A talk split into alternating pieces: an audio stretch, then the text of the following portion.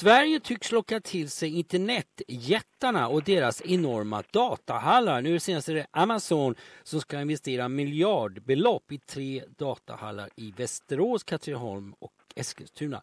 Vad, är, vad gör Sverige så intressant för de här internetgiganterna och vad är en datahall?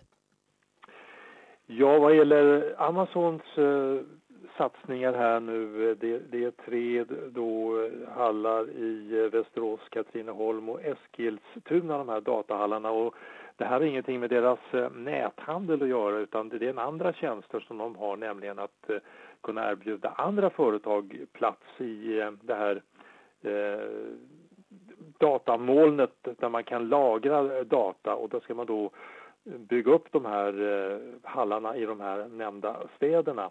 Eh, och där kommer det då finnas någonstans mellan 50 och 80 000 servrar i varje datahall. Alltså enorma anläggningar det här egentligen. Och att man vill hit till Sverige, att Sverige framstår så bra, det är att man tyck, tror sig veta att det finns eh, kompetent eh, personal här, folk som är utbildade. Vi ligger högt i datautbildning i världen och vi har energi, framförallt så har vi då förnyelsebar energi, vi har vattenkraft, det tillkommer vindkraft. Och det här är också någonting som tilltalar de här internethjältarna. Att man alltså inte lägger sig och lägger sina hallar i länder där man är beroende av olja eller kolkraft för att utvinna elektricitet. Eh, tidigare så har ju, eh, har ju eh, man haft liknande framgångar uppe i Luleå. Eh, där är det ju eh, Facebook som har eh, eh, ju etablerat sig med, med eh, stora hallar globala, för eh, den globala datatrafiken där, upp, där uppe. Eh, hallar stor, stora som 17 ishockeyarenor eh, och eh, argumenten är samma sak där att det finns ren elkraft där uppe. Och dessutom då att det är ett kyligare klimat vilket man tycker är bra då. För de här datahallarna genererar ju enorma mängder värme. Det vet man, en vanlig dator blir ju ganska varm när man sitter och jobbar vid den. Och en sån här server blir ju naturligtvis väldigt het. Och har man då den här enorma mängden servrar på ett och samma ställe så blir det väldigt mycket eh, spillvärme som man försöker tillvarata på olika sätt. Samt att i Luleå så kan man ju ta den naturliga kylan som finns halvårsvis i alla fall för att kyla ner de här anläggningarna. Det har alltså ingenting att göra med att Sverige är ett neutralt land? Nej, det har det inte, utan det, det har med, med kompetens, energi och klimat att göra som det verkar. Mm. Nu ska vi prata Nobelpris. Vi nämnde ju i förra veckans program att Bob Dylan fick Nobelpriset i litteratur 2016. Och det var ett stort frågetecken om han skulle komma eller inte komma och han kom inte och hämtade priset. Men han kom till Sverige i helgen och ja, fick han ta emot sitt pris och sina, vad är det, åtta miljoner svenska kronor, Göran? Ja, han höll ju två konserter här i Stockholm eh, på lördag och söndag och eh, inför den första så mötte han eh, ledamöter ur Svenska Akademin och fick då i sin hand mottaga den eh, Nobelmedaljen och ett diplom.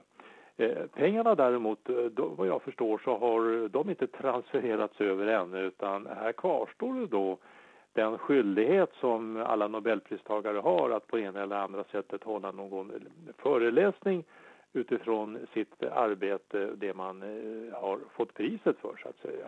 Och det har han ju inte gjort. Det sägs ju då ryktesvis att det ska finnas någonting inspelat, någon digital historia någonstans som kanske dyker upp. Men han har ju fortfarande tid på sig. Eh, det ska ju vara ett halvår från den 10 december. Det är alltså den 10 juni då som den här tidsutdräkten eh, eh, går ut.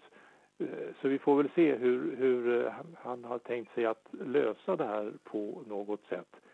Men eh, det har ju funnits tidigare pristagare, Jean-Paul Sartre, som inte kom och tog emot eh, de här insignierna. Men efter ett tag så ville han ju ändå ha pengarna. Men då blev det ju kalla handen från Svenska Akademins sida. Så att eh, det finns ju prejudikat här hur, hur, man, hur man handlar ifrån Svenska Akademin, Akademins sida. Och det är säkert Bob Dylan medveten om. Mm. Om man nu är intresserad av de här åtta miljonerna svenska kronor. Men det var ingen intervju, var ingenting att han nämnde eller pratade i media om det här Nobelpriset nu när han var i Sverige och hur han ställer sig till det. För han jag har förstått att han skickade ett fantastiskt tal. Han skickade i samband med att han fick Nobelpriset, att det delades ut i december, så skickade han ett tal som bland annat vad jag förstod jämförde hans diktning med med, med Shakespeare men att man inte kan bedöma ändå vistexter som, som böcker, som litterära texter. Det är en helt annan dimension. Det? Ja, det, det, det, precis. Det var ju ett tal så, som eh, eh hölls då på Nobelbanketten. Eh, och eh, nej, den här gången så, eh, så eh, det var inte han själv som höll det förstås, han var ju inte här. Men på, på den här konserten nu den gångna helgen så sa han inte med ett ord att han ens hade fått mottaga mm. medalj och diplom utan han, han eh, låg väldigt lågt Eh, även eh, denna gång och nämnde överhuvudtaget ingenting om eh, litteraturpriset. Det är många folkkära personligheter som har gått bort på, jag tycker, de senaste månaderna här. Bland annat författaren Tony Lindgren, sångaren, musikern Sven-Erik Magnusson. Och så i helgen kanske giganten inom svensk komedi, skådespeleri, Gösta Ekman gick bort. Vad tror du man kommer att minnas Gösta Ekman främst för, Göran? Ja, man kommer nog att minnas honom för många saker, bland annat hans eh, stora bredd. Han är ju, som du säger, han var ju mest förknippad då som en eh, fantastisk enastående komiker och som vi har fått glädjas åt, bland annat hans långvariga samarbete med Hasse och Tage, både vad gäller eh, olika, många revyer eh, Eh, under många år. Eh, Svea hund till exempel, glas, ägget i, glaset i örat hette den. Eh, bland många andra, Lådan med flera. Och sen var han ju med i väldigt många av Hasse och Tages filmer, Att angöra en brygga till exempel, Äppelkriget. Och sen var han ju den stora stjärnan kan man väl säga, den som drog miljoner och åter miljoner till biograferna för att se Jönssonligan där han spelade Charles Ingvar Jönsson, det här gangstersnillet som planerade de här eh, fantastiska kupperna. Eh, och han eh, var ju med också och filmatiserade till exempel eh, Stig Claessons eh, eh roman, en, en, en rom, roman om, som hette En vandring i solen. En mycket seriös roll. Han hade ju en klart seriös sida. Många kommer att minnas honom från en lång tv-produktion där han spelade Gustav den tredje.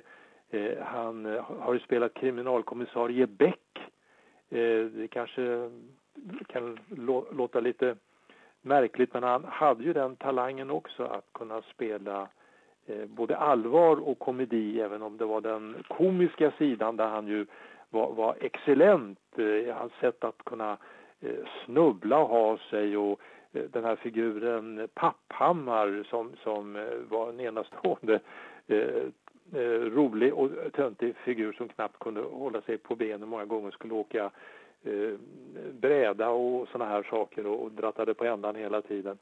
Eh, ja, han, han, hade en väldigt stor bredd helt mm. enkelt och eh, dessutom så var han ju regissör mot slutet av sin eh, aktiva tid så gick han, han slutade att filma, att eh, stå på scenen och istället så blev han ju regissör och regisserade till exempel eh, en del Molière-pjäser på Dramaten. Eh, där var ju också hans eh, hustru Marie, Marie Louise Ekman mm. Dramatenchef under den här perioden så de hade ju ett samarbete där också. jag kommer ihåg han regisserade en film tror jag som hette Morrhår och ärtor med, Margareta Krok som också var väldigt Ja, det var ytterligare ett, ett exempel då på mm en framgångsrik film.